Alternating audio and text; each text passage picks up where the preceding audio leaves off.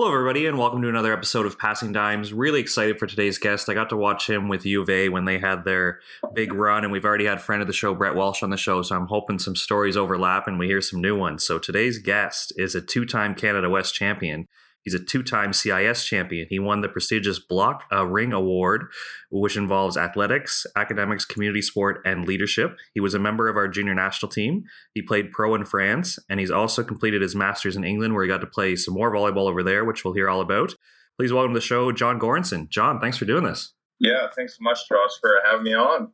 I was just saying you're kind of getting added to our long list of Alberta volleyball players. So I'm wondering, how did you get your start in our sport and choose it over any other sports you were playing at the time? Yeah, that's an interesting question because I define myself as an atypical volleyball player. I definitely don't really have the volleyball build, but anyways, I grew up in Red Deer. You probably heard a little bit about Red Deer, and it's very hockey central. So I grew up playing kind of hockey at a very young age, and hockey was my life. Kind of hockey in the winter, lacrosse in the summer. So basically all the way up until grade 9, like hockey was my thing, and lacrosse. And then I got burnt out. Honestly, it was so political, and I just wasn't having fun anymore. So then I made the switch. I remember I went to the Kelowna Rockets rookie camp, got asked for the main camp. And I was like, I just can't do this anymore. It's just not fun.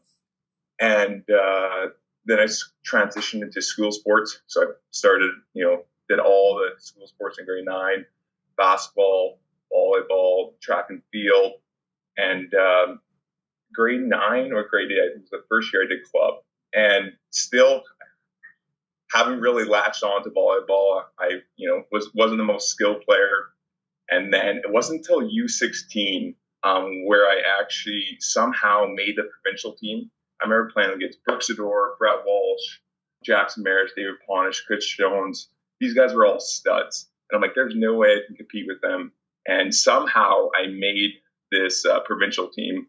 And just from that moment on, when I met those guys, just that community aspect of the game, and just super fun to go to all the, the club tournaments. And so I really latched on to that early. And then throughout high school, I kept playing cross, basketball, rugby, track and field. I had the opportunity to pursue lacrosse or basketball, but honestly, it was just how fun it was to practice and to be with the guys is really why I chose volleyball. And then I went down to Junior Olympics. So during club, we kind of made an all-star team to try to take down NAVC. So Brooks Ador and Brett Walsh and the fathers kind of put together, we called Rise Above, and we actually went down to Austin, Texas, I believe, for Junior Olympics. And funny enough, we made it all the way to the final, and we played NAVC from Edmonton. And there's teams literally across mainly North America, and we made it to, it was the open division, and we made it to the finals. And funny enough, we lost to them, which I'm still bitter about. But that really opened up a lot of doors for me. I got, some opportunities for NCAA schools. And then also that was the opportunity that I remember that summer I got an email from Terry Danilak, and I'm like, wow, this is real. Like, I could really do this. And from there on, I kind of had some calls with people who played in the States, but really, like, U of A, the prestigious program that Terry has built, and now Brock is continuing that legacy. It was really no-brainer choice. And after, when Brett and Riley and Kevin, my really good buddies, committed, I knew that was the place for me.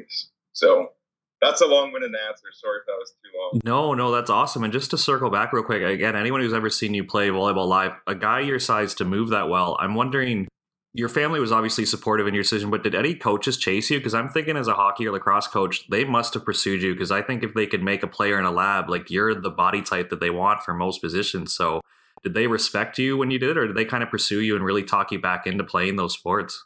I remember I got a call from the scout about 6 months after that, and also the Medicine Hat Tigers. One of the head scouts called me, and honestly, my decision was made, but looking back, I wish as a kid I would have known that there's other routes for not just hockey, but any sports, right? Like, I didn't get drafted on my bantam age, and that really struck me that I wasn't going to make it big. And no one told me, like, hey, there's different routes. You can go to junior college, or even if you don't make the show, you can go to Europe and still make a lot of money and travel the world. And, you know, I'm happy for how things led, and I ended up with volleyball, but I just wish someone would have kind of just guided me and told me a little bit more of the opportunities that are out there, not only for hockey, but for all sports. Yeah, definitely. So as you're growing through volleyball and your skills are growing, and like you said, you're going to bigger tournaments, what went into your recruiting process? Like, you being a Red Deer guy, was U of A always going to be the goal, or did you really entertain some of those NCAA offers or any other offers you were getting in Canada before you decided to go play for Terry with, like you mentioned, your recruiting class was studs, right, from your age group. So what else were you considering before you were a Golden Bear? Well, I think Red Deer College was a big one. I know Aaron Shula was a little bit disappointed that I didn't go there, because it was kind of expected to go to the Red Deer College, especially if you're from there. But actually, my parents, they wouldn't allow me to stay in Red Deer another year. They wanted me to get out and start learning life lessons. So I knew, you know, Red Deer was kind of not an option because I wanted to, you know, move out. But the other one, big one, was UC Irvine. So actually, John Sparrow was the head coach there, and I had some good conversations with him. And Hawaii, too, was another option. And honestly, like, very wicked lifestyles, I know, if I were to choose those schools. But it really came down to financials. Like, they could only offer basically 75% scholarship. And, you know, that alone, you're still quite a bit. And then, especially when I heard those other guys are going there, you know, I wanted to remain in Canada. So that's kind of what I went with. Nice. And as you mentioned, you're entering in a recruiting class that you're already familiar with, guys, but were you in your kind of grade 12 year watching U of A and seeing the guys that are going to be there, like the Eric Matsons and some other leaders on the team? Like, what were your first impressions when you're, you know, stepping foot on campus and you're going to practice for the first time? Because I think that the team's been good for so long, but you definitely entered during a strong cycle as well. Yeah. And to be honest, I wasn't really following U of A at all, especially in club and early high school, because I just didn't really, I was kind of like I said, atypical, didn't really know like world-class players. I went to a couple RDC games, but I was still kind of oblivious to the level that U of A was at. But it was really, I think my assistant coach in club was Mitch Irvin, and knowing, like, watching him play at RDC and then him coaching me and then going to U of A, like, committing, like, his second year coaching me, I'm like, wow, like, this guy is, like, he was my idol then. And seeing what U of A, and then when I literally had the opportunity to go play with him for 2 years, that to me was like, wow, this is pretty cool. Awesome. And you mentioned you enjoyed when you really focused on volleyball, like the training and being around the guys. Did that match when you got to U of A? Like, how were the practices? How was the new teammates and kind of being an underclassman to some of the vets? Like, how did you find just the overall experience when you were entering your first year? Yeah, honestly, like I said, that was my favorite part. All trainings were super fun. I remember the first time I met all the boys. It was the beach tournament. We always trained the beach, and we, hockey, lacrosse, everything's kind of clicky, and, like, you know, all the older guys stick themselves. And, like, I remember the first night, you know, the older guys, Matt McCreary, Jared Mueller, Tristan Aubrey, they're like, all right, boys, we're going out tonight. And I remember going, kind of drinking with them and then going out afterwards and at the bar with all of them. Like, wow, like, I am where I'm supposed to be. Awesome. And I think U of A, obviously, it's very strong, right? So did you have expectations of playing as a first year, or were you happy to kind of learn and just get used to it? Because I think that's kind of a myth where kids today, when they're in the recruiting process, I think they expect to start in their first year, and that just wasn't happening at U of A or even at a lot of Canada West schools when you were entering university, right? Yeah, this is an interesting conversation, because I think I expected, obviously, first, second year, I really didn't expect to start, and this is actually a story that I was going to tell later, but as a result of that, my mindset wasn't really to get in the best volleyball shape. I lived at residence. I had, like, all you can eat, breakfast, lunch, dinner, didn't travel. So I had more of a 3-day weekend. I'm not going to elaborate too much what that meant as a young student. And It's funny. I remember like going to the gym like every day, mutant mass, protein shakes, and I got up to the heaviest like mass I've ever played at. And I remember going to the gym with Riley Barnes, and you know, I'm trying to get him stronger, and I'm like benching quite a bit. And then I remember going to Canada West. So Canada West, you're allowed to dress 14 for the finals instead of 12, and I got to go in the hitting warm up. And I remember like trying to jump. I'm like, oh my goodness, I am a liability right now. Like I cannot get off the ground, like six inches. And then that at that point, I'm like, okay, my second year, like I know I can, you know, start traveling. And at that point, I really like decided to really focus on getting more into the volleyball shape rather than just working out like I used to. Nice. And did any encouragement come from either Mitch or some of the vets or Terry or Brock or any of the coaches, or was that just a decision you made that you just felt like I'm too heavy to be a middle blocker in this league? I think it kind of illuminated at first when I was in LA. Me and my buddy Taylor and Annette were out in the sun too long, and Terry kind of saw us sun tanning and then saw our hitting warm up, and he kind of said, "Hey guys, because you weren't jumping too high, so like you guys have to, like you can't be out in the sun that long." And that kind of first got to me, like, wow, like people are actually watching how high I jump. And then I remember that hitting warm up. And then after that, I was like, okay, I need to completely re-change my workouts. Nice. And as you're building and you do get that starting role, what was the mood around U of A when you guys were really rolling? Like when I looked it up before we talked, you guys went 21-3 1 year. You went 23-1 1 year. Like, what is the feeling going to the gym just knowing that you're going to get it done? Like super competitive league, arguably the most competitive conference in Canada for a long time. And you guys were just rolling. So when you're in that starting role, how did practices feel? How did it feel getting off the bus at games? Like must have been a good feeling knowing you guys were pretty untouchable when you're at your peak there. Yeah. And like it just Brock, Doc and Terry do a brilliant job of just instilling, you know, just giving everything you have every single practice. So, you know, if we weren't playing too good in practice, he would, you know, call us in, kind of, you know, try to relax us or just, you know, just shift our mentality. So really came for practice. That training, you know, it was we never talked about like, you know, we were, you know, the best in the league or we want to get to number one. Like obviously everyone had that same goal in mind, but it's really just the process and one practice at a time, you know, each drill, each contact.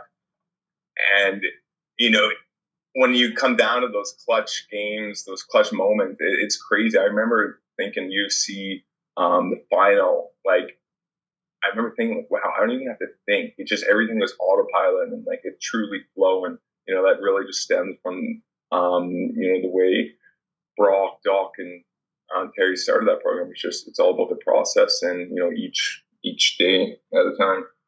Nice. And when we had Brett Walsh on the show, he talked about all the cool stuff that setters would do in individuals. I was hoping you could share what do middles do, because I think U of A carries a pretty big roster, right? So when you're kind of on your own court, just working with the other middles, what are some things that you're focusing on away from the other team that when you get put back together and into gameplay, like you said, you're just on autopilot and everything's smooth and automatic?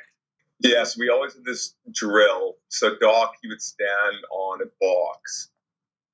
And Doc is Dale Johns, by the way. He's like our middle coach / statistician. So he stands on middle box. And then it's basically we do a lot of arm speed, so just working on a quick shoulder. So that really helped me in my, you know, middle game. So, you know, hitting sharp 5, sharp 1, you know, really working on that quick shoulder.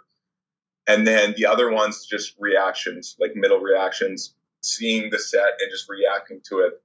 So those are kind of the two big drills. And, you know, we did those, you know, twice a week. Nice. And for anyone who's seen you play live, like it makes total sense to me now learning that you played like hockey and lacrosse and basketball and other like physical sports, like the intensity or determination or even like the anger you would play with at certain times. Were you bringing that in practice or where did that come from? Because anyone who's seen you live, like you have a presence about you and you're involved in the game. So do you flip the switch on game day? Is that there every day? Like where does that part of your game come from? I would think my teammates, my coaches think, you know, most days I bring that.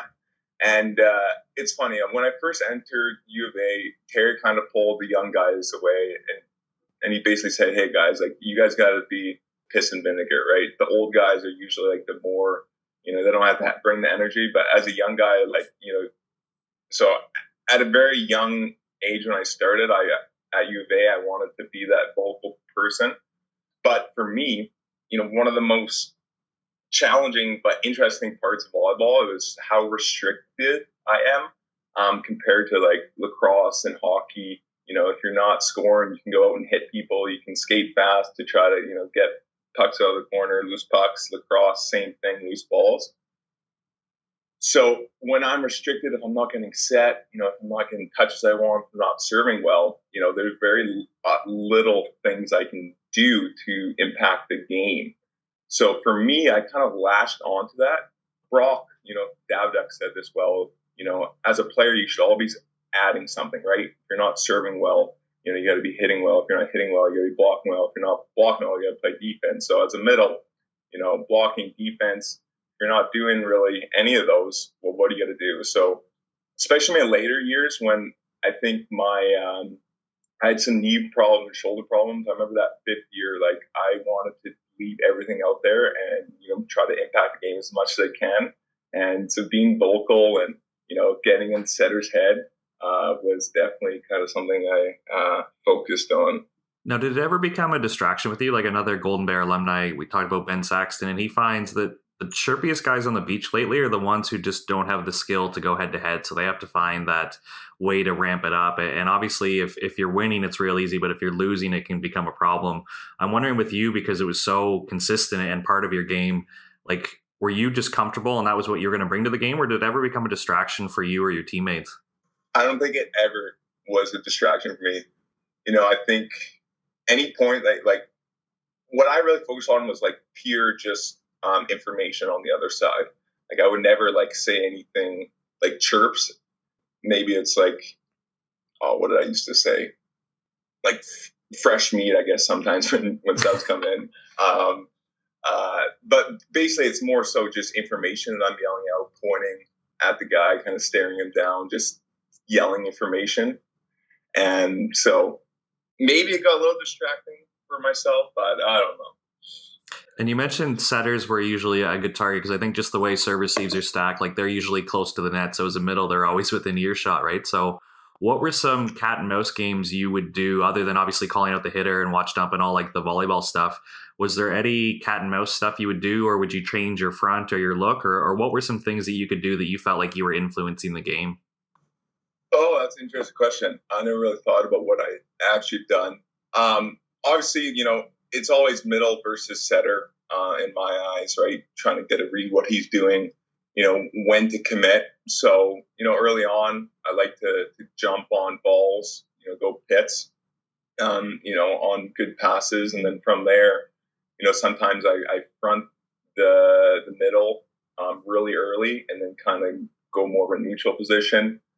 You know, sometimes like I pretend to go pits like really early, like really drop down on a good pass, looking like I'm going to go pits, but then actually don't. So, yeah, I think those are kind of the games I would play. Nice. Yeah, because we've heard from a lot of setters on our show that they like to look through the net. So it's interesting to see how you could change the information you're allowing them to have or certain little fakes. So I think that's cool to see that you're not just standing there neutral, letting them dictate everything, right? Yeah, totally. And I'm trying to find the timeline. I'm thinking, was your first year the year in Laval where it was just crazy loud and you guys lost a tough quarterfinal to them? That was my second year. So my first year was in Queens. That was the year that Mitch blew his knee out. Riley Barnes, I think, had a concussion. So as a first year, he normally started as the backup. So we brought in, I think it was Robert Wojcik. Yeah, Robert Wojcik, I think, started that match against Queens. So we played, again, host team, first round, typical, and we lost to Queens with both, I guess, Mitch out. And then, yeah, the second year we were in Laval, and I think Mitch was healthy that game. I think everyone was healthy, would I believe. But, yeah, it's just Laval played lights out, and they had a good crowd. So, yeah, those were my first 2 years. And how does Terry or Brock or Doc or any of the other coaches like to kind of massage the message? Because you guys have been stringing together strong regular seasons, but I think Canada West playoffs and then U Sports or CIS playoffs, they become a different beast, right? So your first 2 years getting, let's just say, an upset in the first round, whether they want to say it or not, like tough matches in the first round. And then you guys finally get it to click. Like, did anything change, or was Terry so consistent that it was just going to come by the way you guys were training every day? Yeah, I think you said it just how it was. You know, it's just at the end of the day, you know, the cards just weren't in our favor that one, the first 2 years, but really it's about the process. Literally, it was the exact same year in, year out, exact same process. And we knew, you know, eventually if we kept up with the training and that mindset, it would come. And, you know, that was evident in my third and fourth year. Nice. And what do you remember about like the first year when you guys won it? So winning Canada West and winning CIS, like, did it honestly feel the same, or did it just feel like because you guys were starting to be upperclassmen and you had more game experience that it was really coming together? Because obviously with you and Riley and Walsh, like the core was really there, and obviously forgetting a lot of people that were a big part of the piece. Like the core team for both years seemed to be very similar, right? So did you guys just have that trust in that you could bring it every game, or what happened when it finally clicked and you guys were taking home these championships? Well, yeah, I think my third year, our record wasn't very good when we won. I believe it was like 15-6 or something. So on, you know, looking back, it wasn't really a very strong U of A regular season. But, you know, it wasn't until playoffs when it was really peaking at the right time. Like everybody was just playing lights out, like Jay Olmstead, Matt McCurry, all the older guys. Kevin Proudfoot went off during playoffs that year, and it was really just clicking. And like I said before, it's just at a point where we've been training so well for so long, and we just went on autopilot and got the job done and had a lot of fun doing it. And when you're at a CIS, how much are you paying attention to the other side of the draw? Like when we just had Coach Craig Marshall on the show, we talked about the crazy year in Calgary where Western goes on this run and knocks off Trinity and knocks off Mac, and you guys are obviously on the other side of the bracket waiting. Like, are you paying attention to that, being like, oh, we didn't really maybe talk a lot about Western, but now they're across the net from us in the final? Like, how do you personally like to approach those championships? Because I think the Trinity one, even though Western's had their number a couple times, that's probably an upset. And for them to beat McMaster, like they haven't beat Mac in an Ontario final, I don't think, that whole cycle. So for them to sneak by into the finals had to be surprising to you. So how do you prepare for those moments?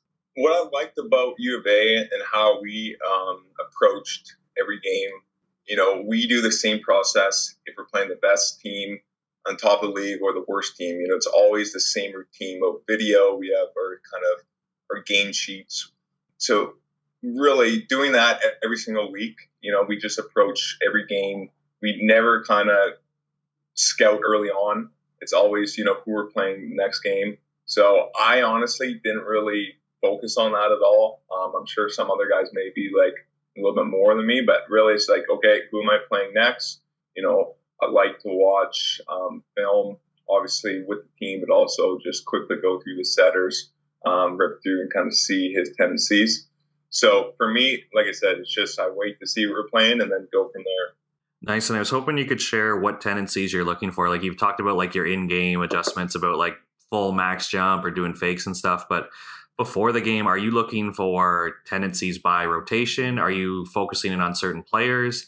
Are you looking for a body language tell on the setter? Like what helped your prep to get you really comfortable and in that like smooth autopilot state that you talked about earlier?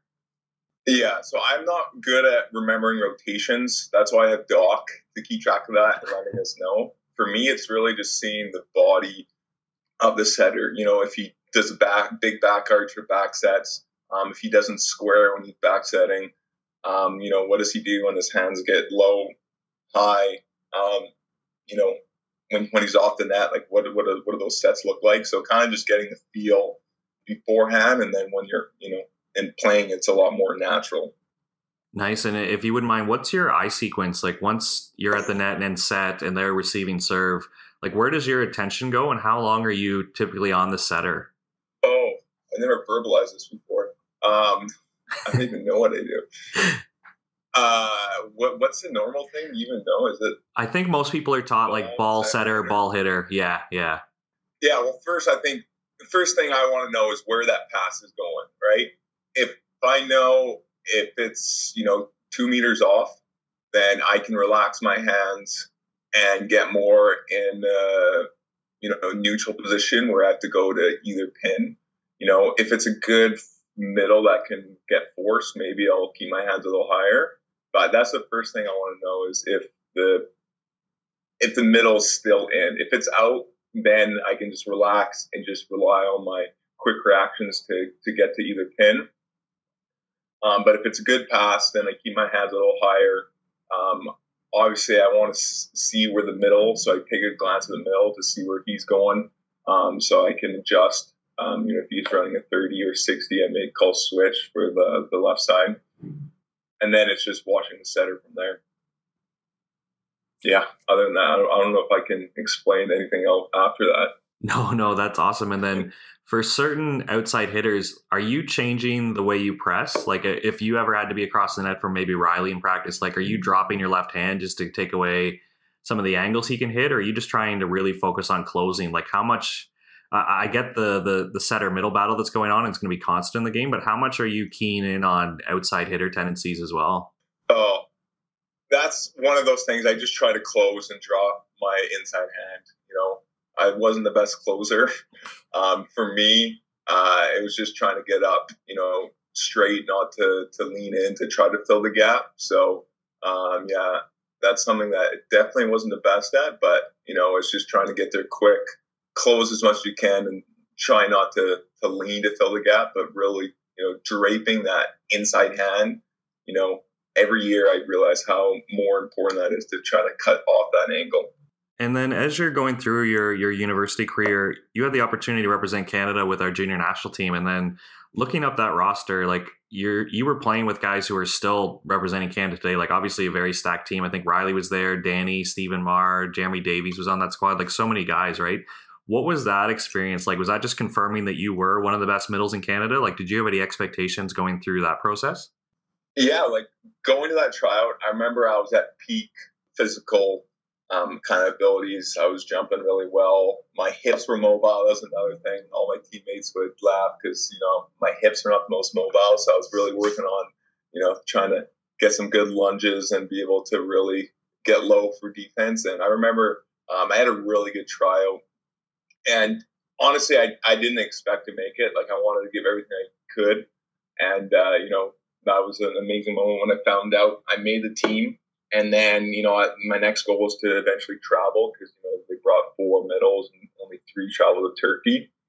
So, yeah, I just made another goal to travel and just worked my butt off. And, just at that level, it was pretty amazing to train, at that level. 2 days grinding every day with some amazing players. So that was super, super fun summer. Oh, shoot. I actually forgot about that with the middles being shortened there. So Danny, yourself, and I think friend of the show, Alex Russell, were the middles, right? But how was that feeling in practice knowing that only 3 of the 4 were going to get to go? Who was the 4th middle, by the way? Oh, what's JP, Dejan Dan, I think. JP, he was from Laval. Okay. Yeah, and that's sport, right? Like you're always... at the end of the day, competing with your teammates to either to make the starting squad or make the traveling roster. So, it wasn't anything new, but we knew it was, bigger reward for those 3 that, made it. So for me, that was super motivating. And, every single day I busted my ass to get there. And how did you find the experience overseas, like coming from a strong level in the CIS, but was the setting that much better overseas, or was the first contact just that much more sharper so you had to deal with more options all the time? Like what were your first impressions of international ball? Yeah, just the speed of the game and like the physicality of the players. Like I remember our first international match was against Russia.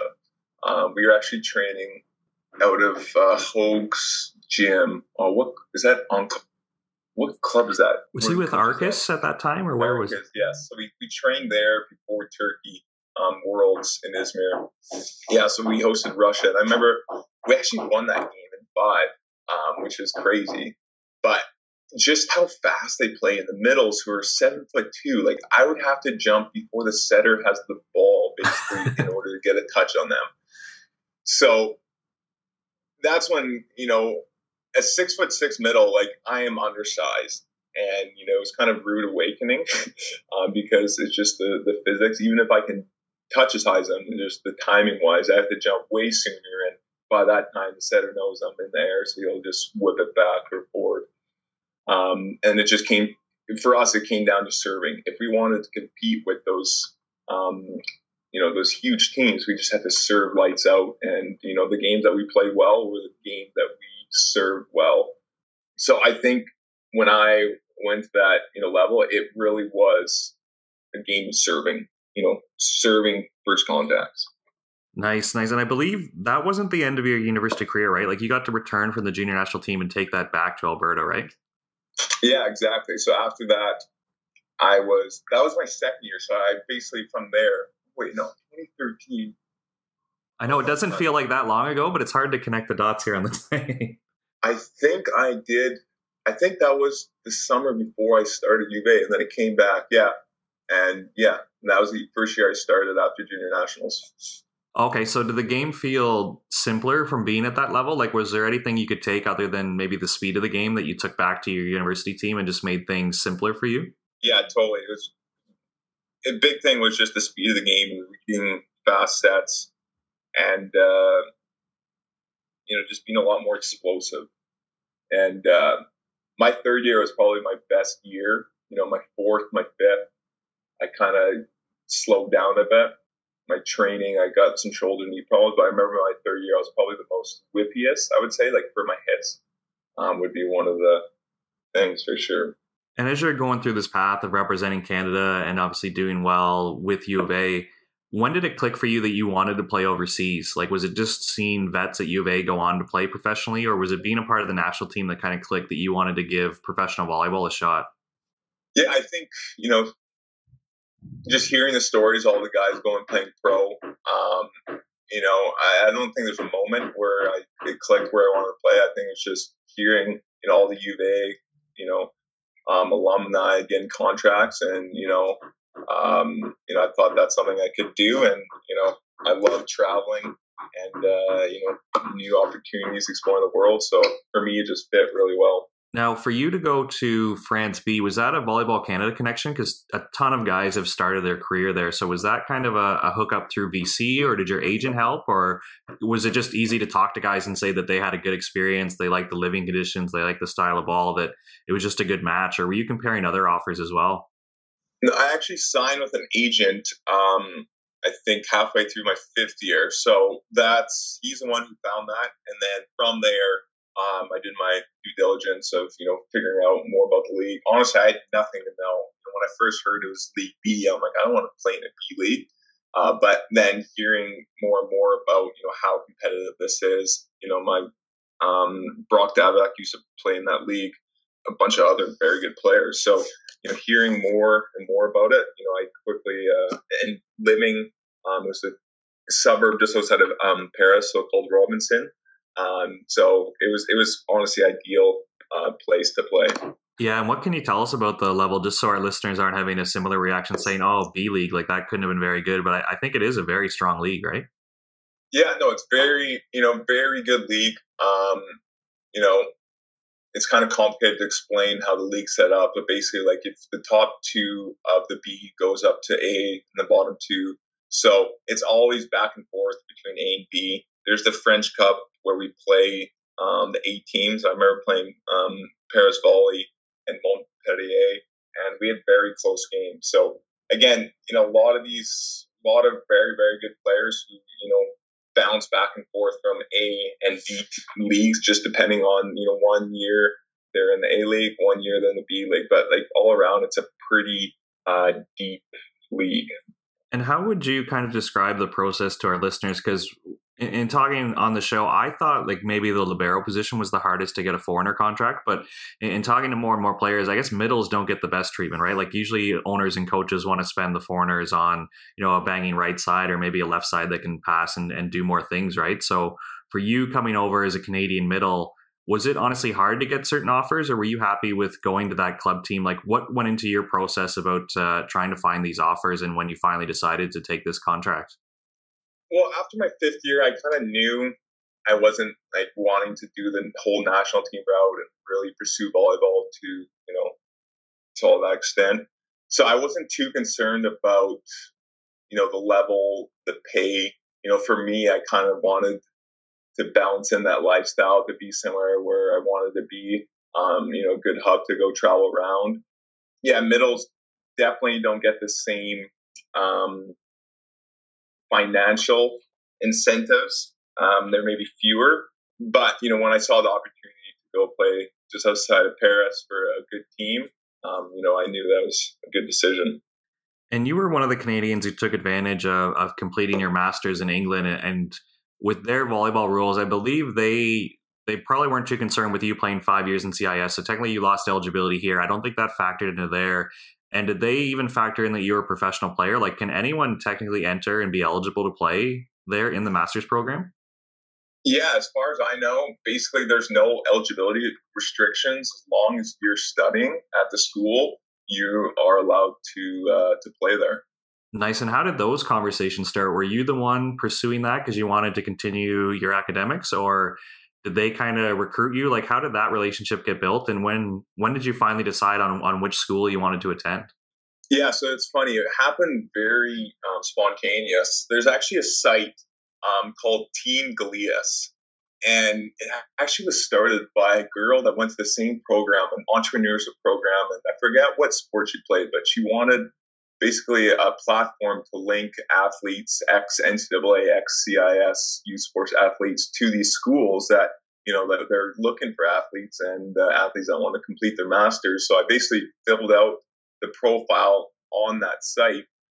And within a couple of weeks, I got one of the recruiters from Nottingham basically saying, hey, we got, based on your academics, you know, we can offer you this academic scholarship and then this athletic scholarship. So that basically paid for my whole master's degree. Wow. Wow. And what did you choose to study when you were there? It was entrepreneurship, innovation management, kind of a mouthful, but yeah, 1 year course-based master's degree.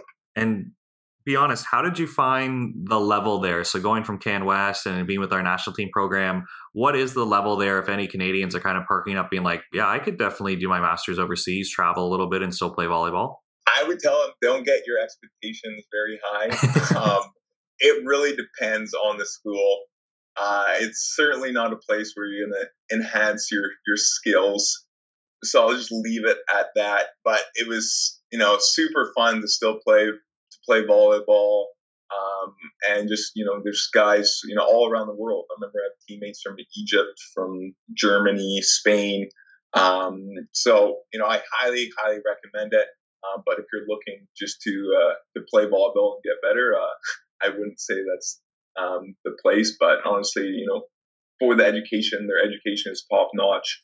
And like I said, super, super fun. Now, when you were in France and then obviously completing your master's in England, did you bring the same playing style? Or obviously with France, you would bring the intensity and be a professional athlete. But when you were in England, did you feel the need to be like loud and intense and really find ways to contribute? Or because the level of play was there, did you kind of mellow off a little bit? I definitely mellowed off a bit, you know, especially because I was a foreigner and yelling.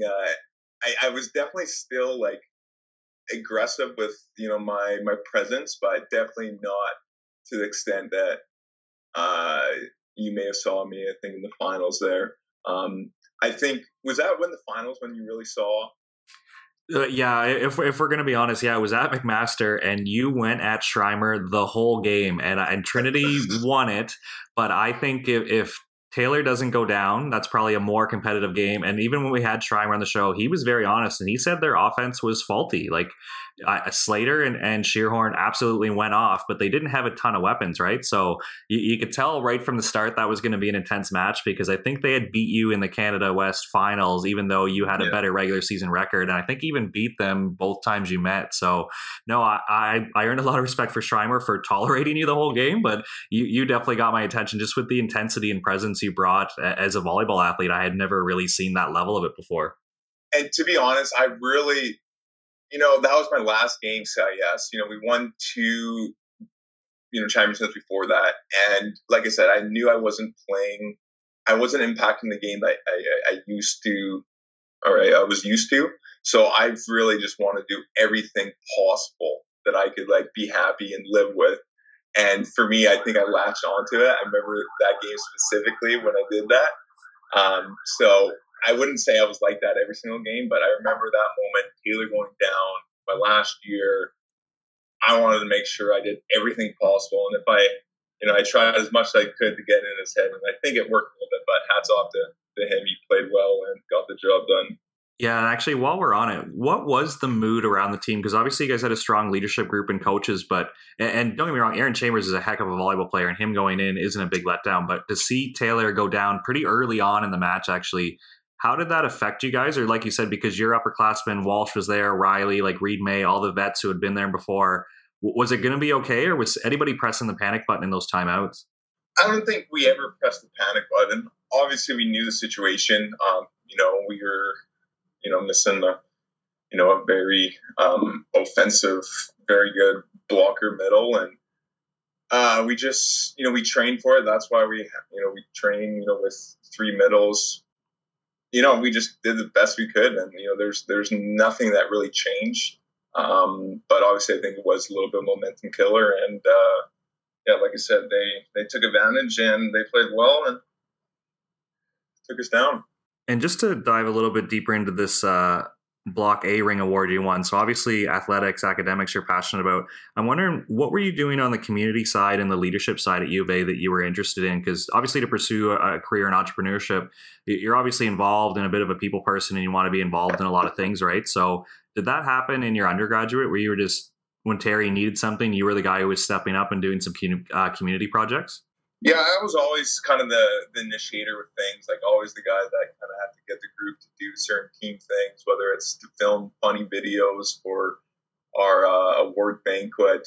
I was representative for it's called the UAB board. So basically it's a big board of athletics that we do kind of community outreach. So I was my third year, I was elected to the VP of community outreach. So I headed some tobacco-free kids initiatives. So I had athletes going to schools, talk about, living tobacco-free lifestyle, brain waves, talk about brain injuries. For me, that's, something that I really enjoy doing and, gave a sense of, more of a community and giving back. So, yeah. And was leadership obviously something you were passionate about? Because I've heard from Jaron and a few other guys, like that's something that Terry treats as a skill. So did you take anything away from like the small groups he organizes or just being a Golden Bear? Like, was there anything that really helped you that stands out in your mind from just being a varsity athlete at U of A? Looking back, I think it was just naturally built being on that team.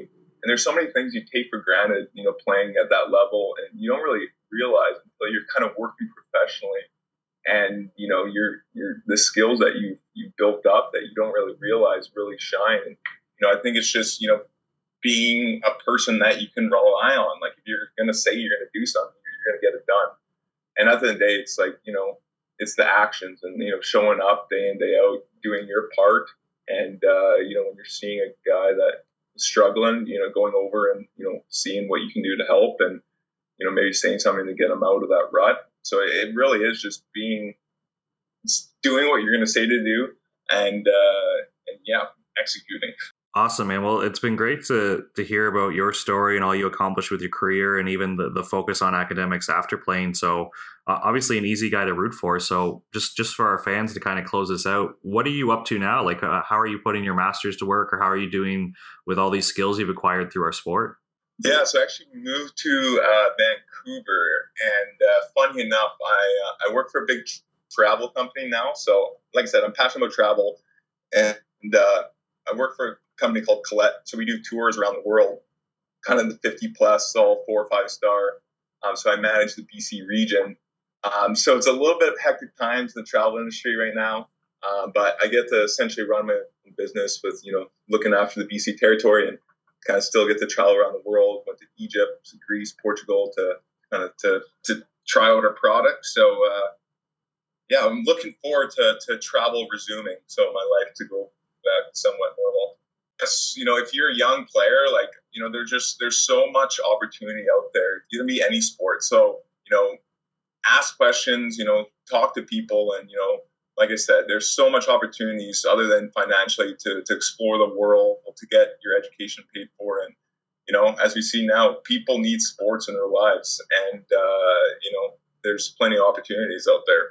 So that's I want to end then. Sweet. Well, one thing we're trying to make a tradition on the show is just to end with a funny story. So we got to hear your path through volleyball and everything else you've accomplished, but imagine something odd or funny kind of happened along the way. So I was hoping you could leave us with a story before we let you go. Yeah. So basically, growing up in Red Deer, we're kind of known as, you know, kind of the rough around the edges kind of people. So basically, in club U16. Just to show kind of how atypical I was of a volleyball player playing basketball. I remember this one club game. This is before I made the provincial team. You know, there's a kind of party ball going up.